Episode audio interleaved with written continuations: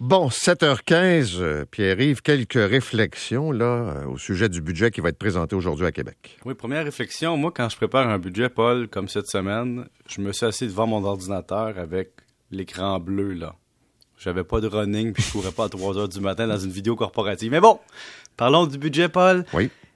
premièrement, la plus grande mesure du budget provincial, c'est pas le gouvernement Québec, du Québec qui l'a fait c'est M. Trudeau, puis là, je sais que je vais surprendre des gens, mais si on a un peu un budget qui s'approche de l'équilibre budgétaire, c'est parce qu'on a laissé le gouvernement fédéral être rapide et dangereux dans son interventionnisme pendant deux ans, et nous, on a été prudents. Et donc, on a tout le temps dit, le fédéral va intervenir, et si jamais il manque des affaires, on va aider les Québécois pendant la pandémie.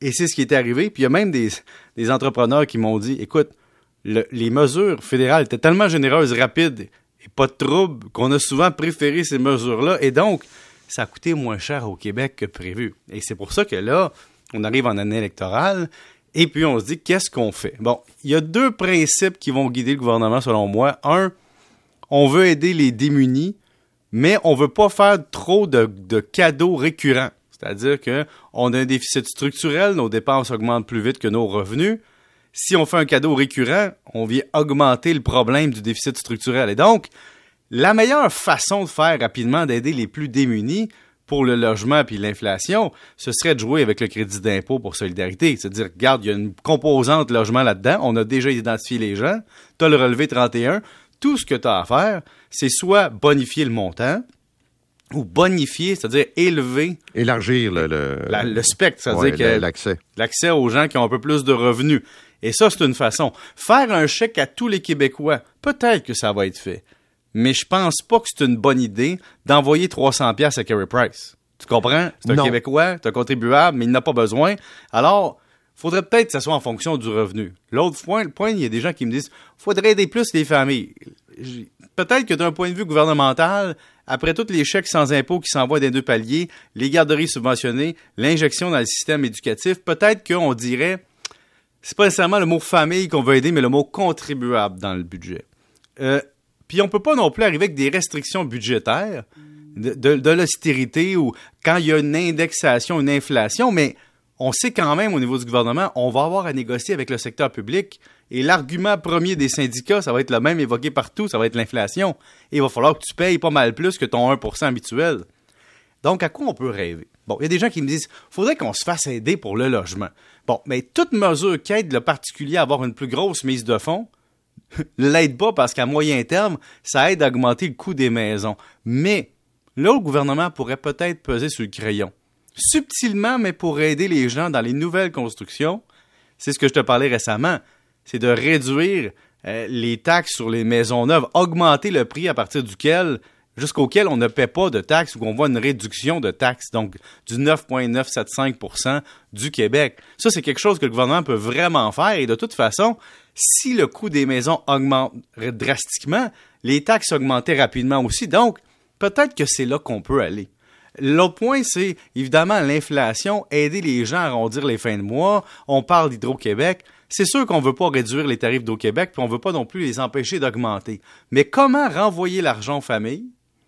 Tout en donnant pas un chèque récurrent. OK, mais je, suis parfaitement ta logique. Moi, j'ai une question, par exemple. Oui. On a vu souvent des budgets là, qui nous étaient vendus comme étant une aide pour la famille ou la classe moyenne. Puis tu regardais les critères là, de revenu familial. Sérieusement, là, c'est pas la classe moyenne qu'on aide en priorité. Puis je comprends qu'on aide les gens qui ont le moins d'argent. Mais il y a des auditeurs ce matin, les deux travaillent, les deux s'en vont chercher leur revenu, vont mhm. payer des taxes et des impôts, puis leur panier d'épicerie augmente, puis le prix de l'essence augmente. Moi, ce que j'ai hâte de voir, c'est l'aide pour ces gens-là. C'est sûr que les plus pauvres vont avoir un coup de pouce, puis c'est bien correct, mais on oublie souvent une catégorie, célibataire, euh, des couples comme ça qui, malheureusement, sont comme juste au-dessus de la norme. Ils font juste un petit peu trop d'argent pour que le gouvernement leur donne un break. Mais c'est sûr que, tu sais, pour perdre tes allocations du Canada, il euh, faut quand même que tu gagnes un bon revenu familial, faut être honnête. Et du côté du Québec, dès que tu as des enfants, je t'envoie un chèque. Paul, je reçois un chèque. Je vais être honnête avec toi, là. Il devrait me l'enlever, ce chèque-là, au provincial. sais, je pense sincèrement que de donner un chèque à tous les Québécois qui Non, ont non, mis au monde un enfant. Tu sais, d'accord. Ils devraient l'enlever. Maintenant, tu as raison que il y a une moment donné que tu arrives dans ce qu'on appelle au- en fiscalité les courbes de la ferrière. C'est-à-dire que. Il Ouais, c'est beau, mais c'est un beau nom. C'est un ça veut monsieur. dire quoi, ça? C'est un monsieur depuis, je pense, 1999 qui évalue les courbes d'impôt effectives. C'est-à-dire les vraies courbes d'impôt. C'est-à-dire que si je prends en compte les crédits d'impôt, euh, les revenus, si je prends en compte les impôts, euh, les allocations famille, si j'augmente d'une pièce mes revenus, combien je paye de plus en fiscalité.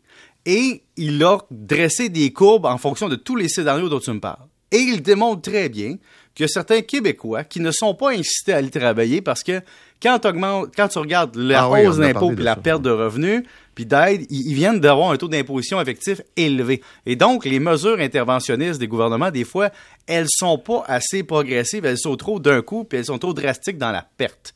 Et ça, tous les fiscalistes du gouvernement devraient être au courant ou le sont, mais ça demande du courage politique pour redresser la patente, puis ça demande de redresser la fiscalité. Il y a même M. Michel Girard dans le journal hier soir qui dit euh, on devrait permettre aux, propriétaires de petites entreprises de, de ne plus payer autant d'impôts que les grands. Autant d'impôts, sais, avoir droit à la déduction petite entreprise, même quand ils n'ont pas d'employés. Évidemment, je sais que ça a l'air bizarre fiscalement de parler de techniquement comme ça, mais dans le fond, ce qu'ils proposent, c'est que les médecins spécialistes payent moins d'impôts. faut faire attention, quand tu es incorporé puis tu n'as pas 5500 heures d'heures de, travail d'employé, tu n'as pas le droit à un taux d'impôt réduit. Puis il y a une logique pour ça. C'est pour pas qu'un travailleur autonome comme moi paye moins d'impôts parce qu'il s'incorpore. Et donc, on a mis cette mesure-là en place qui désavantage certaines petites, petites, petites PME, mais qui empêche des abus de notre bord. Et là, la question, Paul, rapidement, c'est aussi les retraités. C'est une grosse masse votante. Aussi. Comment on fait pour les encourager à travailler sans dire qu'on leur charge pas d'impôts? Puis le point aussi intéressant, c'est de dire, ne vous attendez pas à des grandes choses dans le budget. Faut que tu te gardes l'espace de dépenses pour la campagne électorale. Et donc, le budget, selon moi, il va être neutre, terne. On va applaudir, on va chialer. Mais là, moi, t'as résumé, moi, le budget. Vas-y. Richard. On va dépenser 22 millions de dollars. Faut être dépensé, consacré. C'est pas la première fois que je le dis. Le gouvernement, il ne dépense jamais, il consacre. On ne Voilà. dépense pas 22 millions à l'éducation, on consacre 22 millions à l'éducation. Ça, c'est un exemple, ça. OK. On dépense pas, on consacre, on investit, Maurice consacre. on partage. Salut. Salut. À demain, 7h22. Tunnel La Fontaine.